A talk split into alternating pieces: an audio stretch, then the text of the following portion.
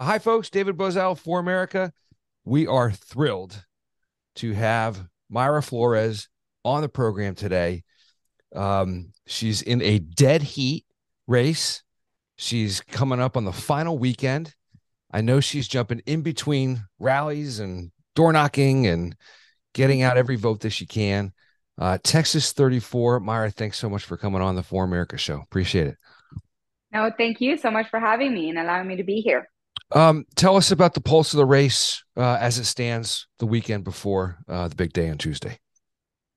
Well, we're feeling very good about everything that we're doing. I'm very confident in my team. We're knocking thousands and thousands of doors um, every single day. Uh, mm-hmm. Uh, we've actually knocked over 200,000 doors.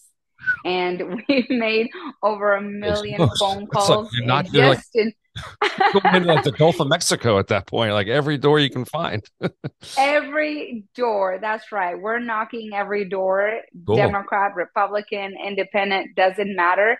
It's important that they hear our concerns, you know, that they hear that we hear their concerns and that they know what we stand for. And that's the reason why we're winning. Yeah. Because we're taking the time to listen to all people, uh, to the American people, and and that's what we're about. So we're very confident that we'll win a re-election next week. So, so I was boning up on some research um, this morning. I saw something that I hadn't seen previously reported, but and I know it's true because because your opponent, Congressman Gonzalez, admitted it earlier this summer. He pays a blogger to write a hit piece about you, in which he calls this author calls you, and and it sounds pretty racist to me, calls you Miss Frijoles, which is translated to be beans, in case people haven't figured that one out.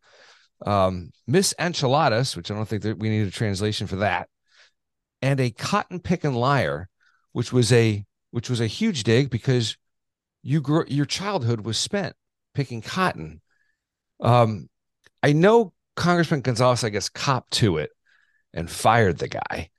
I'm just genuinely cu- curious. Did he ever call you to apologize for that? Personally? He ne- he never apologized. And I asked him to apologize, not necessarily to me, but to apologize to the community. Yeah. The community that he also insulted by hiring that blogger. Yeah. Um, but you know, we keep moving forward. Um, it just shows how weak and scared he is. Um, now, you know, my word. You know, it, it's if I know anything about like your border patrol husband, I, am sure he'd he he wanted to do something they probably couldn't do on camera. but but the guy's a coward. That's right. Coward. I mean, for for him for his staff to be saying stuff like that in this day and age, um, total coward. And for him to get away with it, right? You know, yeah. he gets away with it. Why? Because he's a Democrat. You know, racism exists everywhere. Doesn't matter. You know what political you know party uh, you're in or it doesn't matter your background right? Racism exists everywhere and that's who he is. He's right. he showed racism by you know disrespecting uh, my culture. He always he also also said that you know he's more qualified because he was born in texas and i was born in mexico. Yeah. And you know it's it's, it's crazy because they say that they're for immigrants. I'm an immigrant. They, they say they're for women I'm a woman. They say they're for mothers. I'm a mother, but yet I only get but disrespect and hate from him and his party. Uh, totally cowardly act. Um, uh, and no surprise that the national apparatus of the DNC wouldn't call him out uh, and wouldn't hold him to account.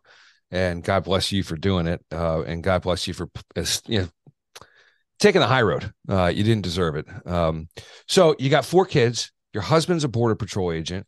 What compelled you to get into this circus. Um, uh, I mean, I, am I'm, I'm I'm astonished. I mean, you you became a U.S. citizen at 14. So tell the audience about that process, um, if you can, because I don't think a lot of people know what it's like to be a teenager converting your national, you know, becoming a United States citizen. So so how how difficult was that? What led to that decision? Well, yeah, I was blessed to come here to the United States when I was six years old. My my father was an American citizen, so he was able to file for us to come here uh, to the United okay. States. And okay. because he was a, an American, he was also able to file for us to get our naturalization as well. But he didn't file that till I was a, a teenager. And okay. that's how we were able to obtain our naturalization because he was an American when we were we were born in, in Mexico. Okay. Okay. So yes. fast forward, you win the special election in Texas 15. Um, you're running now in this redrawn Texas 34. Um, you win the you win the special election, and then you you apply for admittance into the Hispanic Congressional Hispanic Caucus. you're barred. That's right. Which I'm I'm thinking. I guess it's easier to become a naturalized citizen at 14 than it is for a Hispanic to join the Congressional Hispanic Caucus. And just the, the juxtaposition of that is kind of crazy to me. What's the inside skinny on that? How did how did who, I want you to name names. Who barred you from joining the Congressional Hispanic Caucus? Well, I'm not going to name you a specific name because I believe that it's all of them okay. um, that didn't allow me to join the Hispanic Caucus. But I guess me being born in Mexico and becoming the first Mexican born congresswoman ever elected in Congress yeah, wasn't incredible. good enough for them.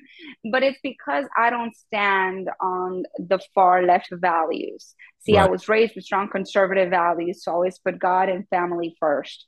They stand against that. Right, right.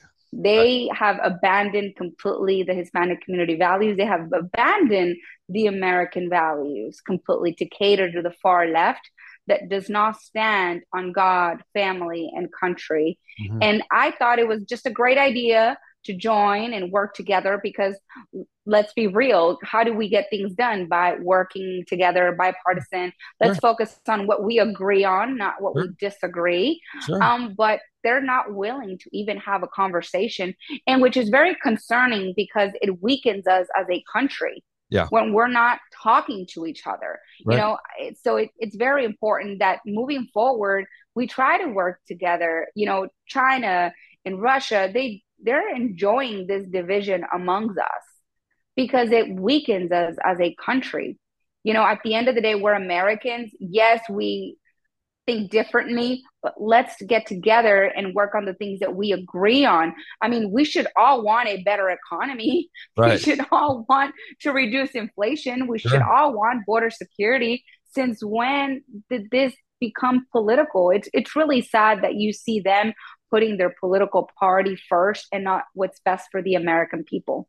Well, when you get in there, just when you get when you get back into Washington, just start your own, start your own new Hispanic congressional and invite them and, pub, and be and be public about it.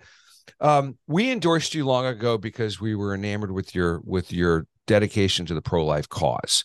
Now, I'm I'm, I'm curious, Absolutely. are you a, are you a convert to pro to the pro life position, or did that come instinctively for you? Yeah, it's just something that I it was something in me. Like I, we've always we've raised that way. Okay. Um, I don't know any other way, to be honest with you. Um, my my parents, my grandparents were raised with those with those values. Yeah. Um, to always uh, respect, you know, human life. Right, right. But but it's really sad how extreme, you know, they have become. I as soon as I got elected, you know, my opponent voted for abortion up to nine months with no restrictions. Incredible. It, it's it, it's heartbreaking to see that there is no respect for human life and that's what we need. We need to raise a generation. We need to raise our children to be respectful of human life. It, it's very sad to, to see what, what's happening in, in, in our country how extreme. I never thought in my life that you know you would see hundreds of of people on the Democrat Party voting for abortion up to nine months with no restrictions. It it, it really is heartbreaking. I, I remember seeing those numbers and just thinking, you know, God forgive us. It's it's wild to have to watch the Democrat position change from in the 90s it was you know safe legal and rare about abortion to abortion on demand without restriction at any age for any reason um, at any time during the pregnancy without any parental involvement. And oh, by the way, the United States taxpayer has to fund all of it.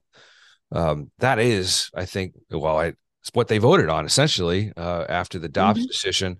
what has the eh, have you seen the discernible impact on the ground as it relates to the Dobbs decision um, in Texas 34? I mean, is this our, our our constituents in Texas 34 running up and down the street saying I, I gotta I gotta go you know vote for my abortion today?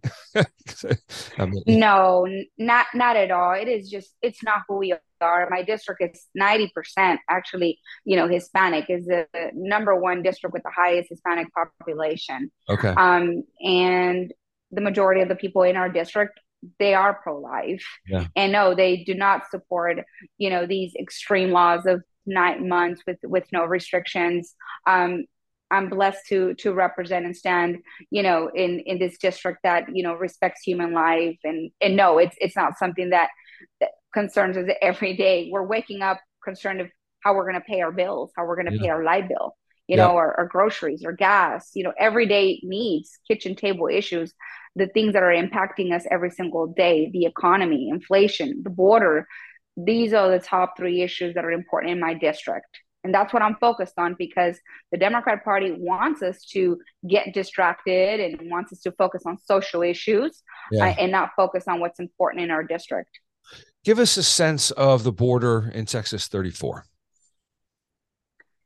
It's just out of control. things on Fox, and I mean, I've been to Del Rio, and we've seen, you know, Fox has been in Del, Del Rio primarily and flying over Eagle Pass primarily and some in Arizona.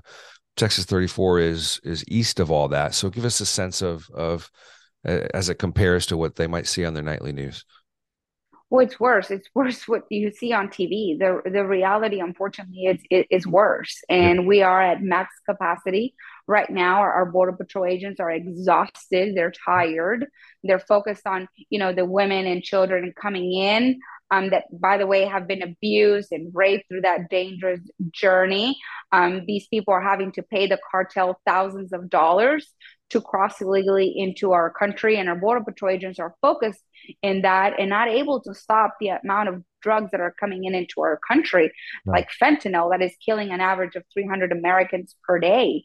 So it, it's it's very concerning um, to see what's happening at the border because it shouldn't be political. We should all want border security.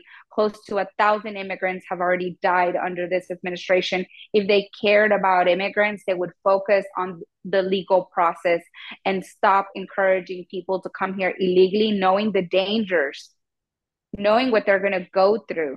Right. There's good people wanting to come here, but there's also bad people wanting to come here too. So it's important that we secure the border and that we improve the legal process so we can allow the good people that want to come here, that want to work hard for the American dream, but let's focus on legal immigration. When I was down there, when I was, I was talking to uh, uh, Monica de la Cruz uh, yesterday, and when I was in Del Rio, I saw a little girl, four or five years old, maybe six years old, she crosses the river, which with whom I with someone who I think is her mother, but no one was really sure. Um, she has no idea what's going on around her. She has no idea why she's crossing this river. She gets to the our side of the border. Um, she's as happy as innocent as any little creature you could have ever have imagined. Um, she's kind of singing, and and the agents who were giving us this tour said, you know, better than even chance uh, that she was raped multiple times along the way. And she's you couldn't have been more than five, six years old. And it just it is um it's sick to me that the Democrats in this administration, I mean, it it insults my intelligence when you when when someone uh, you know, Kamala Harris is the border czar, and then you she's never been there, right? I mean, she's never even set one foot uh, within within a country mile of the problem. Um, they're not interested in solving the problem. How active are you going to be? Uh, you had a short stint from, I guess, May, June, uh, winning that special election. Uh, you're going to be serving a full ter- term here, hopefully.